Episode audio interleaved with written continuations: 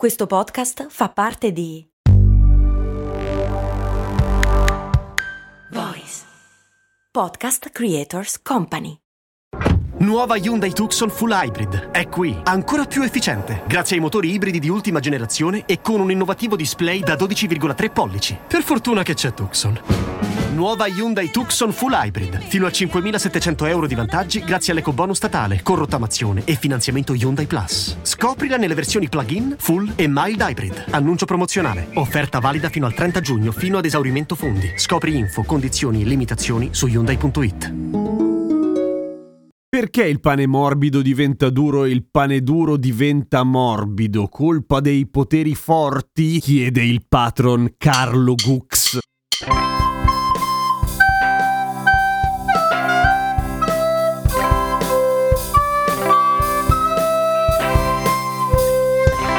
Il pane morbido, cioè il pane fresco, il pane nuovo, diventa duro perché perde l'umidità. No, non è vero, non solo almeno, o meglio, perché l'umidità all'interno del pane viene redistribuita. In che senso però? Attraverso una roba che si chiama retrogradazione dell'amido. Le molecole che compongono l'amido, l'amilosio e la amilopectina, durante la cottura intrappolano le molecole d'acqua, creando alla fine una specie di gel. Questo processo si chiama gelatinizzazione, perché non è che c'era molto da... Per... cioè, insomma, che nome gli vuoi dare? E la gelatinizzazione è il processo responsabile della consistenza del pane morbidone. Tu dirai, ma non sembra gelatina? Ovvio che no, non è gelatina, ma anche perché comunque l'amido non è che costituisce il cento per cento del pane. Ne costituisce un bel po', il settanta per cento della farina, e la farina è una buona fetta del pane. Una fetta di pane. Quindi il fatto che ci sia l'acqua e il fatto che venga cotto evidentemente è fondamentale per avere del pane fresco, se no hai una bagnotta solida che non bisogna mangiare neanche per scherzo, non solo perché fa schifo, ma perché comunque nella farina cruda ci possono essere una marea di schifezze come la salmonella. No joke, è vero. Ma al di là di questo, una volta che il pane è cotto,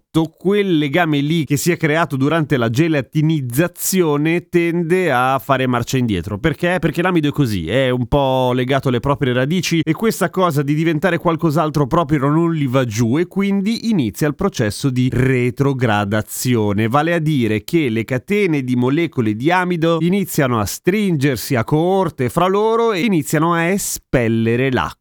Quindi non si può parlare di una vera e propria perdita dell'umidità del pane in sé, è semplicemente che l'amido espelle l'acqua, poi l'acqua rimane lì a non fare un cazzo in mezzo al pane e non serve a niente, lo sa anche lei. È una vita molto triste quella dell'acqua espulsa dall'amido. Come si fa a rigelificare l'amido nel pane cotto? Si butta via il pane e si fa il pane da zero o ne compri di nuovo, perché non, non è reversibile. Si può rallentare aggiungendo tutta una serie di cose nel pane, nell'impasto, però è il motivo perché industrialmente possono farsi i pani che durano molto di più, tipo quelli in cassetta per dire, ma è un processo inevitabile, cioè l'amido a un certo punto fa questa roba qua. D'altra parte chi se ne frega di rallentarlo, perché comunque riusciremmo a avere un pane morbido all'infinito ma tutto pieno di muffe, per cui a sto punto sti cazzi anche, no? Il pane secco non datelo alle papere, ne abbiamo già parlato un'altra volta, ve lo ripeto, non si butta il pane secco negli stagni perché mandi in vacca completamente l'equilibrio microbico dello stagno, se lo stagno è piccolo, e comunque mandi in vacca seriamente la dieta delle papere e delle oche e delle anatre. Perché le papere sono i cuccioli delle anatre, come avevamo visto. Quello si riempiono di pane, poi non mangiano il resto e il pane non serve a un cazzo, come i bambini che se gli dai le caramelle, cioè poi si ammalano.